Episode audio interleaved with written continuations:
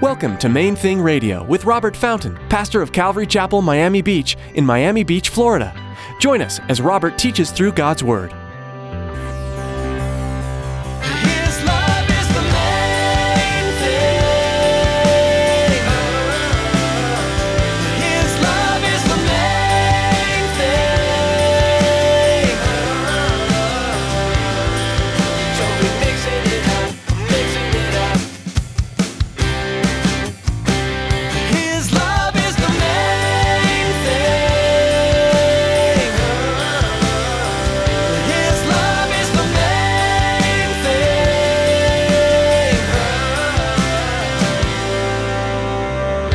What that means is love is not provoked, ever. Some of your translations say not easily. Easily is not in the original text. It just says love is not provoked. Now, here's the way to think about that. Sometimes I'll, in, in counseling situations, people will come to me and, and they'll say something like, You know, I know I shouldn't have said it, but Pastor, she just pushed my buttons. The Bible offers a wonderful solution to that. Don't have any buttons. Don't have any buttons. Allow the Holy Spirit to remove them. He will. Today, Pastor Robert will remind you that his love isn't provoked. Now, that doesn't mean that love is provoked if. Love isn't provoked if your loved one is really pushing your buttons. Love isn't provoked if your coworker makes you want to quit. Love isn't provoked if your child is making you angry. Jesus is the perfect example. Follow in his footsteps. Now, stick around after today's message from Pastor Robert. I have quite a bit of information that I'd like to share with you our web address, podcast subscription information, and our contact information. Now, here's Pastor Robert in the book of 1 Corinthians, chapter 13, with today's edition of Main Thing Radio. His love is the main thing.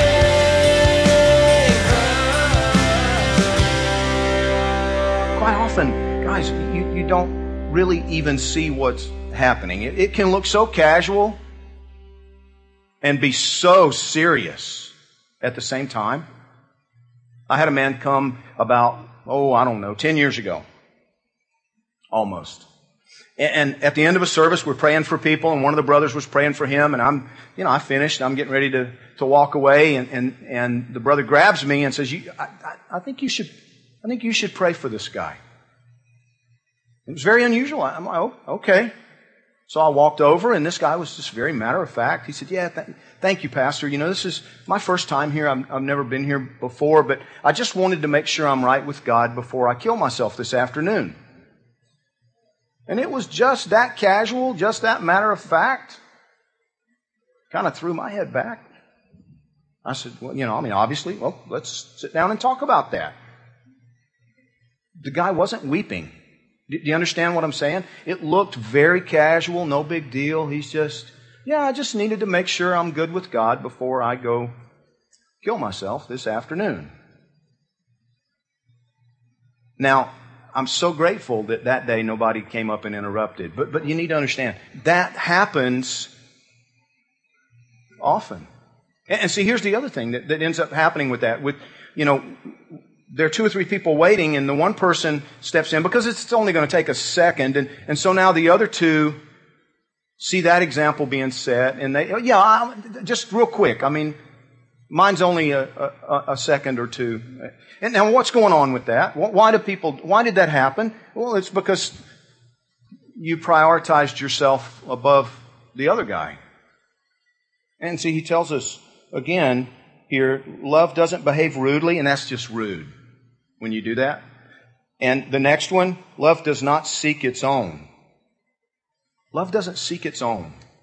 In other words, doesn't push itself forward, doesn't cut in line, doesn't prioritize itself above someone else, doesn't make toilet paper or the fact that I, I need to go to lunch. I'm really, really hungry and this is only going to take a second. And, you know, while you wouldn't say that necessarily, that's really what's going on behind the scenes. And never mind the fact that this guy's suicidal or just, you know, got diagnosed with some serious illness and is trying to talk to a pastor he doesn't know about a really traumatic issue in his life. You, need to go eat lunch. That's not love. It's not love.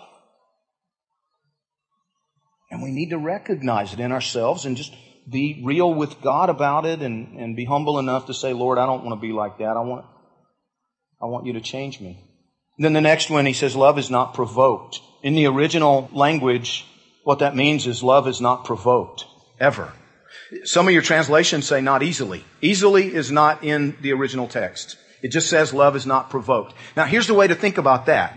Sometimes I'll, in, in counseling situations, people will come to me and, and they'll say something like, you know, I know I shouldn't have said it, but pastor, she just pushed my buttons. The Bible offers a wonderful solution to that. Don't have any buttons. Don't have any buttons. Allow the Holy Spirit to remove them. He will. See, our responsibility, and men and women, in, in, in marriages particularly, a lot of times we think that, that we need to educate our spouse as to where our buttons are so that they don't inadvertently tap one. No. The Bible says our responsibility is to get with God and just let Him disconnect those things. Let Him remove the buttons. Love is not provoked. This is just impossible, Pastor. Well, I know. I know. For us as humans, it is. Absolutely. Impossible. See, we're not merely human anymore. The Holy Spirit of the living God lives within you if you're a Christian. Nothing is impossible for Him. He says He'll remove your buttons. He'll take them out. He'll just get rid of them so that you will not be provoked. It'll no longer be all about you. Love thinks no evil. How does that one express itself? Well, that's when you as a Christian stop assuming the worst. You know, every time somebody does something that rubs you the wrong way or offends you or, or whatever, you don't immediately think, oh, that was deliberate. I knew it. I mean, this guy, he's been upset with me for years. It just, I remember last time. And all of a sudden, we've got it in our head that this person just wants to mess with us. We assume evil intent where there is none, quite often. Just a misunderstanding. One of the things that I was taught in Youth with a Mission, you know, when there's some kind of offense or, or we see, so, even when a brother is caught in a sin, you know, Matthew chapter 18, Jesus dealt with that. Galatians 6, Paul deals with it again. But even in those situations, we were taught, go with questions because so often you're missing something. Quite often we're wrong.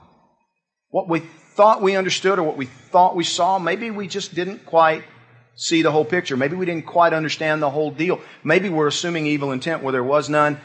If we just go with questions rather than accusations, so often things can be diffused and resolved and relationship restored and God is honored and glorified and everything works out great. Love thinks no evil.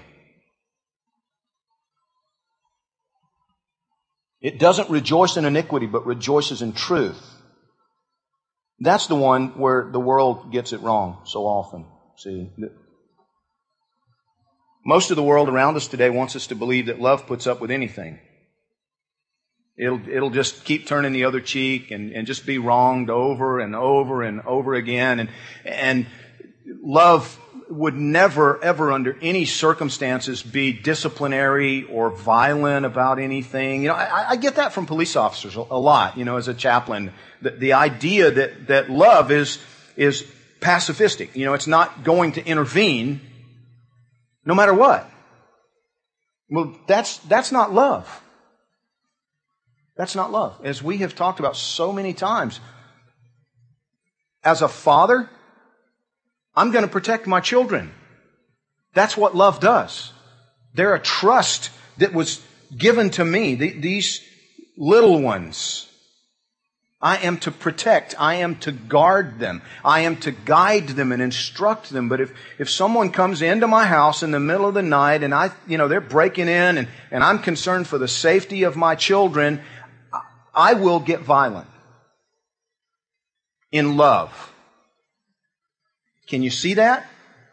Because I'm going to protect my children. I have a responsibility to do so. That's the loving thing. That's what love does. It protects. It guards.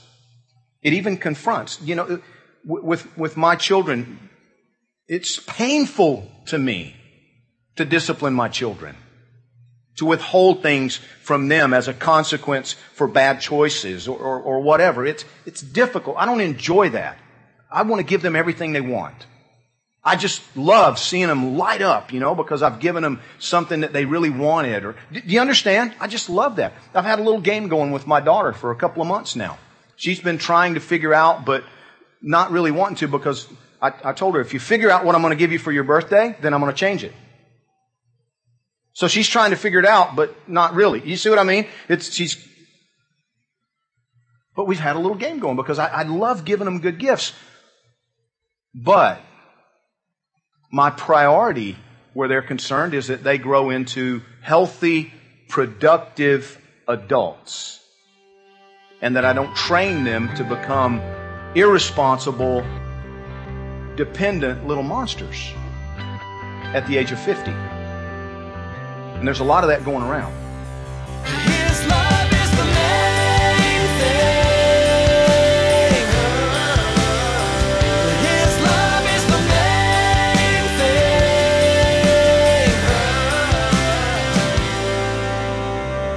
We're so glad you joined us today on Main Thing Radio. It's our hope and prayer that you were touched by what you just heard. Before our time is up today, Pastor Robert would like to share a great testimony of how God is working through this ministry. You know, not, not long ago, we got a really cool letter. Actually, I guess it has been a while now, maybe a, maybe a year or more, but we got this really cool letter from a lady named Desiree who was listening to our program from within uh, a maximum security prison up in Georgia. And uh, she realized, she heard on one of the programs that I'm from Georgia.